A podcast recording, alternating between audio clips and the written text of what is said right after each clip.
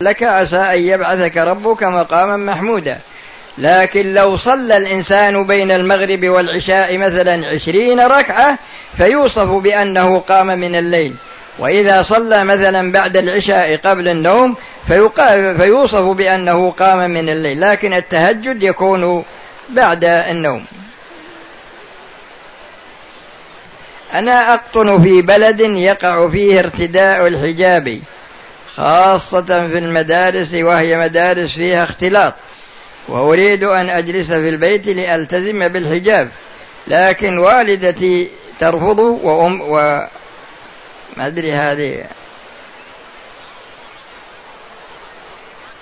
على كل حال الواجب على المرأة أنها تحتجب إذا كانت ترى الرجال الأجانب أو يرونها.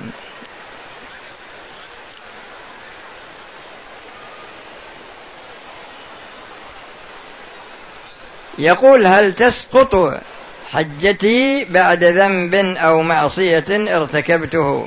وهل الكبيرة في مكة وفي الشهر الحرام لها كفارة غير التوبة؟ الجواب: الإنسان عندما يرتد عن الإسلام هذا يستتاب، فإن تاب وإلا قتل مرتدا عن الإسلام. أما بالنظر للمعاصي التي يعملها مثل شرب الخمر أو الزنا أو ما إلى ذلك، فهذا كما قال الله جل وعلا: ونضع الموازين القسط ليوم القيامة فلا تظلم نفس شيئا وإن كان مثقال حبة من خردل أتينا بها وكفى بنا حاسبين.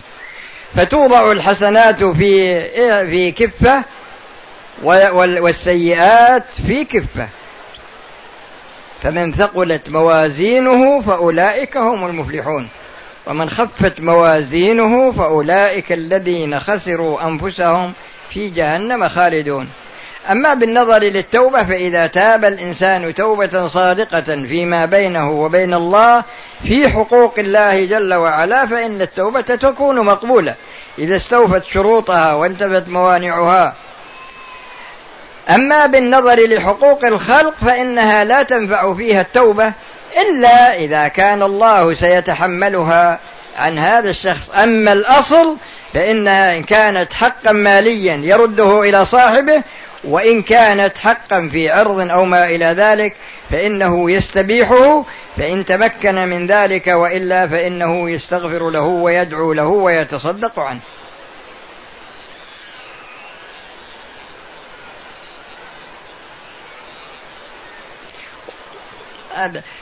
هذا يسأل عن المشروبات اللي فيها كحول ما يجوز.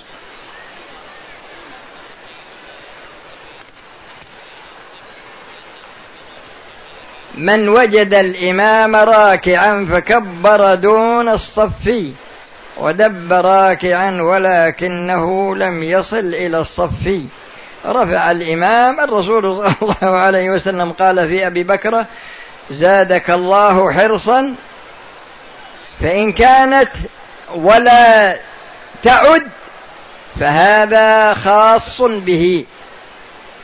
ومعنى ذلك أنه لا يجوز للإنسان أن يركع قبل الصف، لأن فيه 3 روايات: ولا تعد ولا تعد ولا تعدو. وعلى كل حال يا إخواني، الإنسان في عباداته يتعامل مع الله، ما يتعامل مع مخلوق. والله تعالى يقول: ويل للمطففين الذين إذا اكتالوا على الناس يستوفون وإذا كالوهم أو وزنوهم يخسرون. ألا يظن أولئك أنهم مبعوثون ليوم عظيم يوم يقوم الناس لرب العالمين. فأنت يا عبد الله تتعامل مع الله. وأذكركم بجملة من حديث قدسي، هذه الجملة تنبهوا لها لأن كل واحد منا له نصيبه منها: يا عبادي إنما هي أعمالكم أحصيها لكم ثم أوفيكم إياها، إنما هي أعمالكم أحصيها لكم ثم أوفيكم إياها. فمن وجد خيرا فليحمد الله، ومن وجد غير ذلك فلا يلومن إلا نفسه، فكل عمل تعمله يكتب كما هو لا يزاد فيه ولا ينقص، فاختر لنفسك ما تريد أن يكتبه عنك الملك.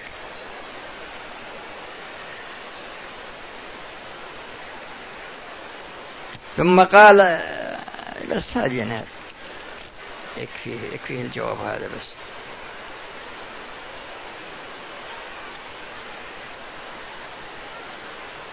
خذ بس.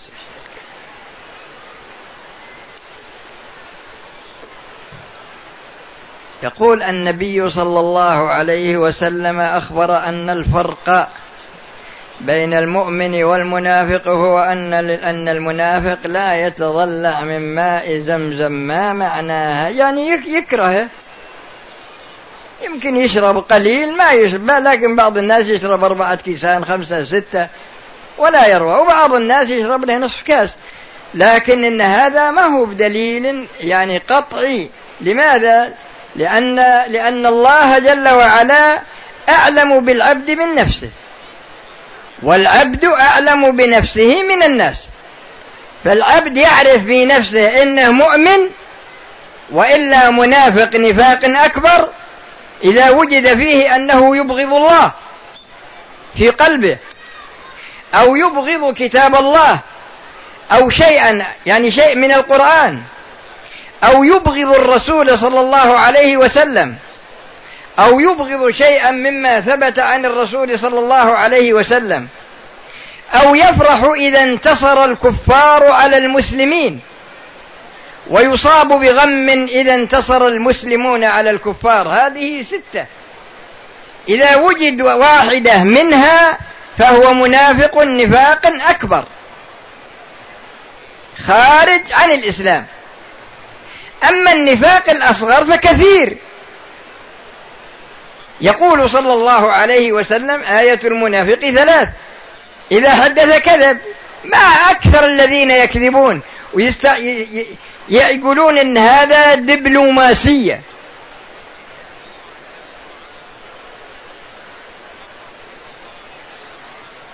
مثل ما قال بعض الشعراء يقول: يعطيك من طرف اللسان حلاوة، ويروغ منك كما يروغ الثعلب. يعني لسانه من أحلى ما يكون، وقلبه من أمر ما يكون، وأخبث وأقبح ما يكون. فهو يسير في طريقين: طريق ظاهر للناس كأحسن ما يكون، وإذا رأيتهم تعجبك أجسامهم، سمين طويل وسيم، وإن يقولوا تسمع لقولهم، يعني فصيح في الكلام كأنهم خشب مسندة. إذا حدث كذب، وإذا وعد أخلف، وإذا اؤتمن خان. وما أكثرهم الآن، وكل شخص يعرف نفسه.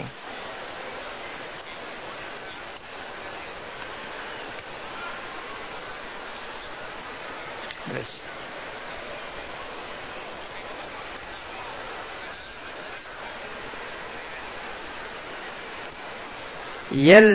هل يلزم كل من طاف بالبيت وإن لم يكن معتمرا أن يصلي 2 ركعتين عند المقام؟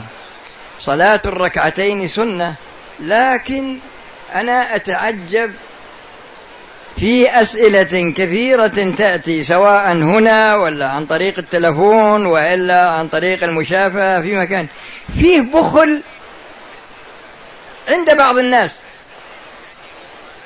وهذا البخل ضرره راجع إليه، أو يكون محروما من الأجر.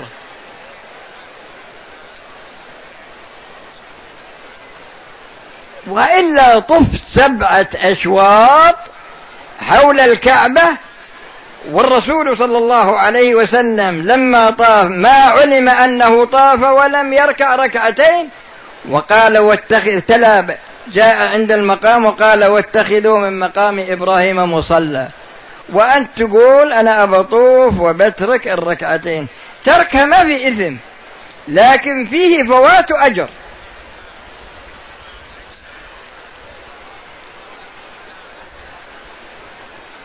نحن قائمون على مكتبة الإعارة الأشرطة، وأقوم بشراء الأشرطة وتسجيل نسخة منها للمكتبة. إذا كانت الجهة التي تملك الأجهزة أذنت لك ما في مانع، أما إذا كنت تأخذ هذا خفية فلا يجوز لك، لأن هذا يسمونه حقوق الامتياز. يقول أنا شخص أتيت لأداء العمرة ومسافر ظهر 3، هل لي طواف الوداع؟ إن ودعت البيت فهذا أفضل، أما الوجوب فلا يجب عليك. وهذا يقول إذا قام الإنسان يصلي هل ينظر إلى موضع سجوده أم أنه ينظر إلى الكعبة؟ لا، ينظر إلى موضع سجوده. يوجد لدي ابن معاق وبدأت علامة البلوغ تظهر مثل تغير الصوت وظهر شعر العانة، ولكنه لا يميزه. إذا كان مسلوب العقل فليس عليه تكليف، رفع القلم عن 3 وذكر منهم المجنون حتى يفيق، فإذا كان عقله زائلا فإنه لا تكليف عليه. وبإمكانك أنك تعرضه على طبيب مختص ويعطيك تقرير عن وضع عقله.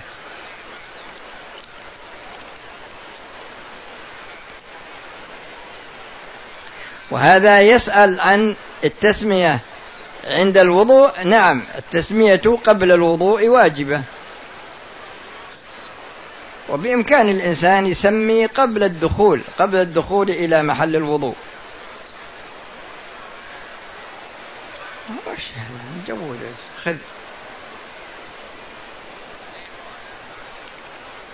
شخص استأجر من شخص آخر محلا لغرض بيع العطور النسائية، وقد اتفقا على عقد شفوي طويل الأجل، ولكن صاحب العمل قام بإخراج المستأجر بعد شهر يروحون للمحكمة.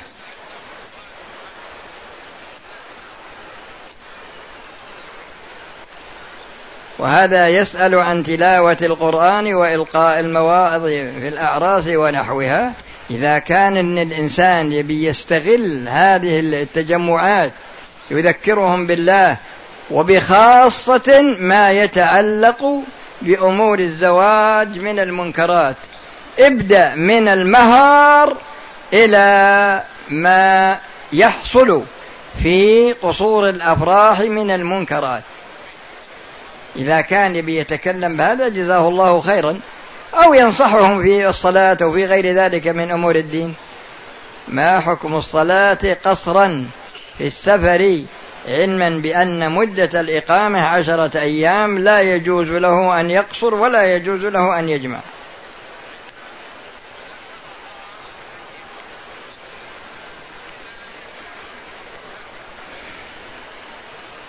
دخلت في شركة مشبوهة.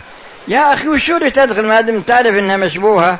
والرسول صلى الله عليه وسلم يقول دع ما يريبك إلى ما لا يريبك، يعني ما دمت تعلم أنها مشبوهة فلا يجوز لك الدخول أصلا.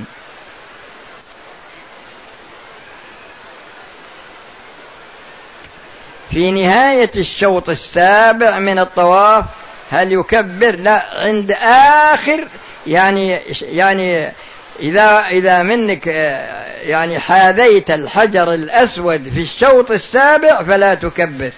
لماذا؟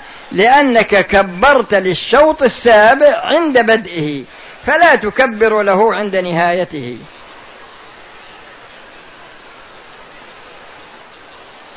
كنا في صحن طواف في شوط 2 أو 3، وجدت وجددت الوضوء. إذا جددت الوضوء تعيد، إذا أحدثت فإنك تعيد الوضوء الطواف من أوله.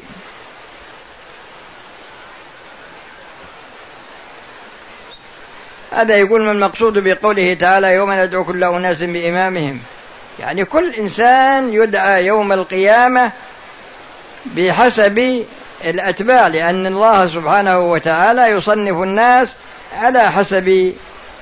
على حسب الأعمال التي كانوا عليها في الدنيا، وكل عمل يكون له إمام.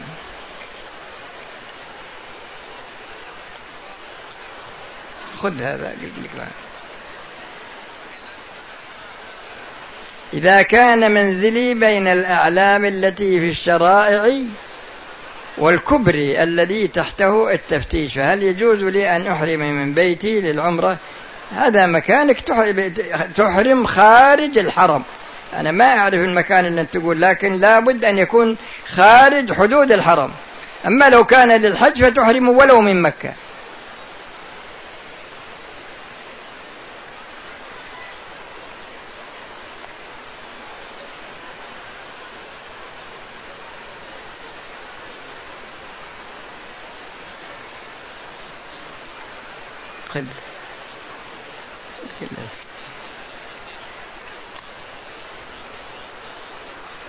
يقول عندي امرأة قدمت معي من الميقات وعندها الدورة ونحن الآن موجودون وأريد المغادرة. هذه المرأة إذا كانت قد أحرمت، إذا كانت هذه المرأة دخلت بدون إحرام فلها أن تسافر لأنها ما دخلت. وإذا كانت قد دخلت بإحرام واشترطت ولم تتمكن من البقاء حتى تطهر فلها أن تخلع ثيابها، فلها أن تتحلل من الإحرام وتسافر وليس عليها شيء. أما إذا أحرمت وهي حائض ولم تشترط فإنها تبقى حتى تطهر، فإذا طهرت تغتسل وتتوضأ وضوء الصلاة ثم تطوف وتسعى وتقصر وتطوف للوداع وتسعى وتسافر في حفظ الله.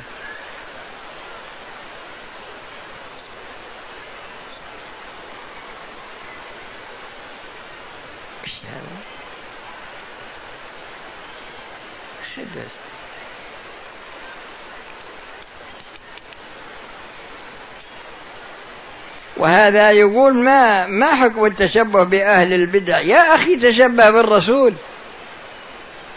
تشبه بأبي بكر بعمر، صلوا كما رأيتموني أصلي، خذوا عني مناسككم، عليكم بسنتي وسنة الخلفاء الراشدين. ما لقيت إلا مبتدع تبي تتشبه به، تشبه ولا تتشبه بيهودي ولا بنصراني؟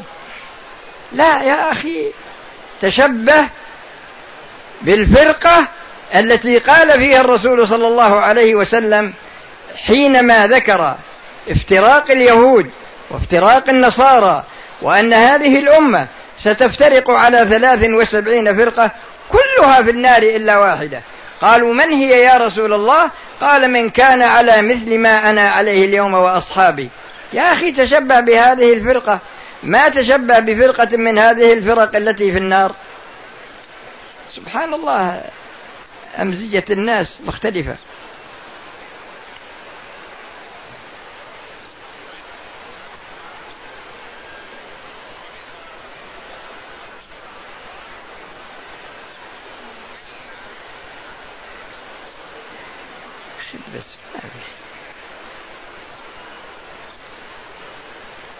وهذا يقول نرجو منك أن تدعو الله لي بالفرج القريب لحاجة كانت بي، أي الديون. نسأل الله سبحانه وتعالى أن يعيننا جميعا على وفاء ديون الدنيا وديون الآخرة، لأن ديون الآخرة وفاؤها بكثرة الحسنات وعفو الله جل وعلا. أخذ بس.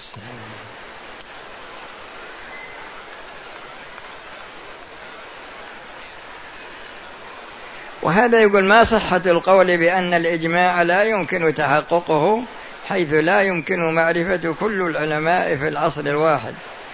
هذا إذا نظرنا إلى مسائل العلم وجدنا أن في مسائل كثيرة مجمع عليها. الآن الطهارة للصلاة، الوضوء والغسل من الحدث الأكبر، من الجنابة ومن الحيض ومن النفاس، كل هذه مسائل إجماع. الصلاة من جهة أصولها وكيفيتها وكميتها وأوقاتها كل هذه مسائل إجماع. في كتاب اسمه موسوعة الإجماع، إجماع الصحابة وإجماع التابعين لكن هذه المسألة يمكن تفرض في مسألة اجتهادية في مثل هذا العصر، هذا ممكن أنها تفرض في هذه الصورة. لكن إطلاق الكلام على أنه لا يمكن أن يتحقق إجماع هذا ما هو بصحيح.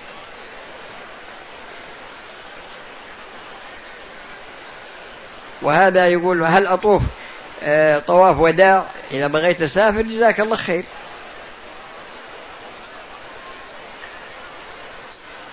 فتاة مسلمة توفيت في بلد مسلم فغسلت وصلي عليها، ثم طالبوا، ثم إن حكومة بلدها الأصل طالبوا بالجثة لتشريحها من أجل التحقيق هذا يختلف، باختلاف سبب الوفاة. وهذه على كل حال إذا كانت هذه المسألة مفروضة فهذه لها حكم، وإذا كانت مسألة واقعة ففي إمكان السائل يكتب للإفتاء وإن شاء الله يجاب جواب تحريري.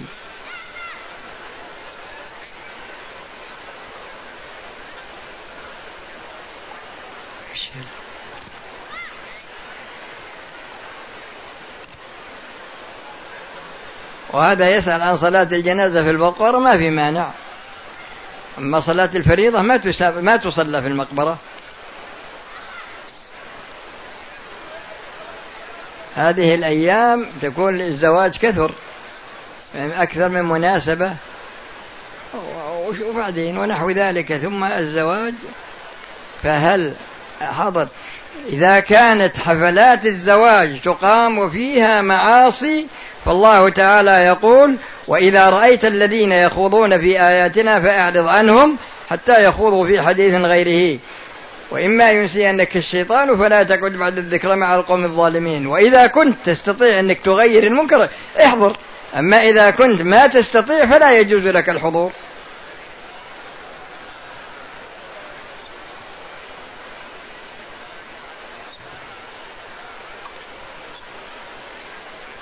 هذا يسأل عن الركن، تقبيل الركن، يعني تقبيل الركن تستلمه فقط، أما الركن اللي فيه الحجر الأسود هذا تقبله، والأول تستلمه فقط لكنك ما تشير إليه. هو أن لدينا الوالدة حفظها الله ورعاها تغضب لأتفه الأسباب وتدعو علينا بعدم التوفيق ونحو ذلك، مع العلم أنها مصابة بأمراض عدة. هذه والدتكم، أحسنوا إليها ما دامت على قيد الحياة وتحملوا كل ما يأتي منها، فأنتم في سعة وهي في ضيق. وهذا يسأل عن الاطباع في الأشواط الثلاثة الأول، ما في هذا. وتقبيل الحجر الأسود للمرأة ما في مانع، بس أنها ما تزاحم الرجال.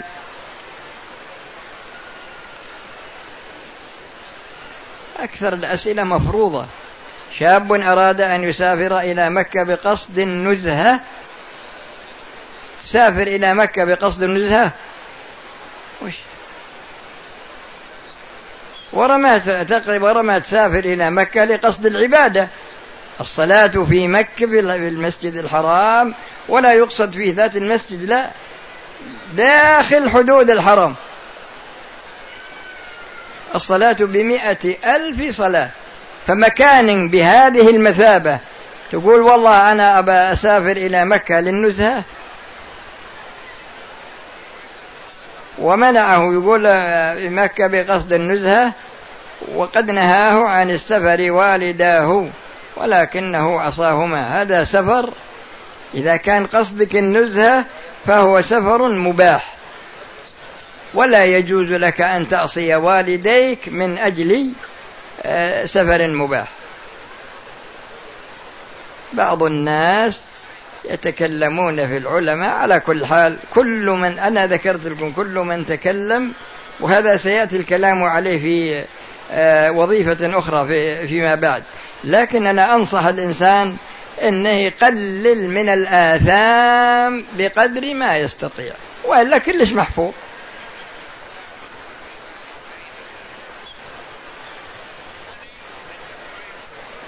يقول: أنا شخص أقوم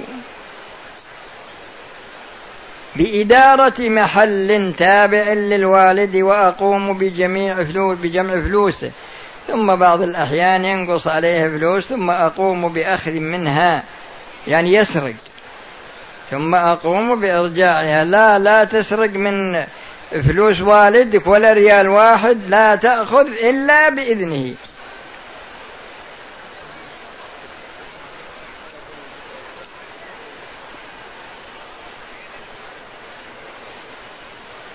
يقول نشاهد بعض الناس يصلي وهو على كرسي جالس. يا أخي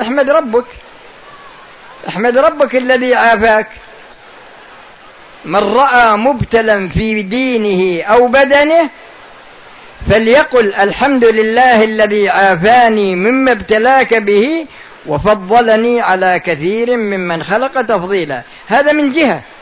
ومن جهة أخرى أن المسلم عندما يصاب بأمراض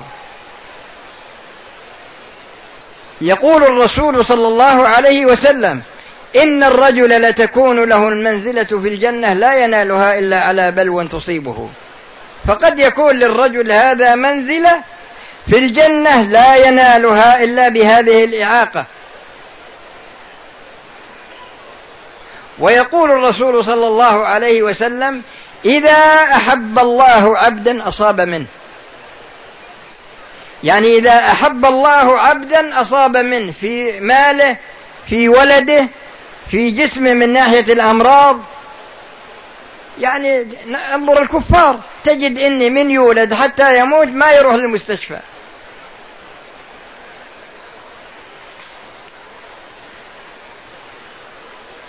أمي امرأة حاضت بعد الميقات، إذا وقف الحيض عنها لا تعود للميقات. إذا وقف الحيض عنها في مكة تغتسل وتتوضأ وتأتي وتطوف وتسعى وتقص، ولا يعني ما تخرج الميقات. عندي الوالد عندما يتشاجر إخوتي يقوم بتمزيق قميصه. يا أخي، أحسنوا إلى والدكم، تجنبوا جميع المشاكل التي تثير غضبه. إمام مسجد يتكلم بالكذب ويعتبر صلاته تستر، هل واجب على صلاته؟ يا أخي انصحوه، بينوا له أن الكذب حرام، وأنه لا يجوز له أن يفعل ذلك.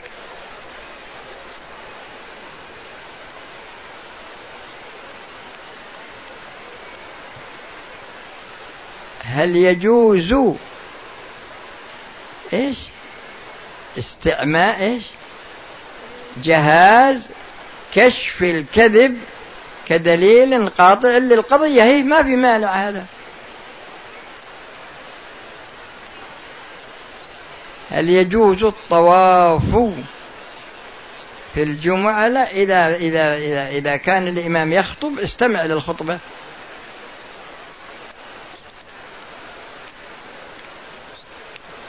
لأن استماع الخطبة واجب والطواف سنة، فلا تشتغل بسنة عن واجب إلا في تحية المسجد إذا دخلت. فالرسول صلى الله عليه وسلم يقول: إذا دخل أحدكم المسجد فلا يجلس حتى يصلي ركعتين. هل يشرع إذا مات الإنسان مسلم أو كافر أن يؤخذ من بدنه عضو ليزرع. يا أخي هذا راجع لثلاث جهات: الجهة الأولى المأخوذ منه، والجهة الثانية الآخذة، والجهة الثالثة جهة علمية تعطيك فتوى في جواز ذلك أو منعه. أما أنا الآن أعطيك جواب بالمنع حتى لا تأخذ كلمة أنت تسوقها. هل يجوز استعمال التيار الكهربائي في الشركة لطهي الطعام؟ ما أدري عن الشركة، مع أنه هذا مخالف لقوانين الشركة. يعني واحد يقول أنا أبسرق وأعرف أن السرقة حرام، ما يجوز لك يا أخي. إيش هالكلام هذا؟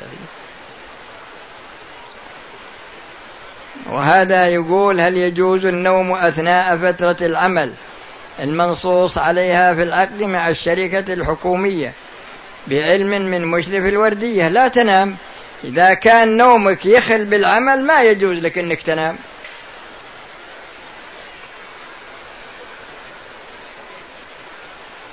وهذا يقول أنه بيصوب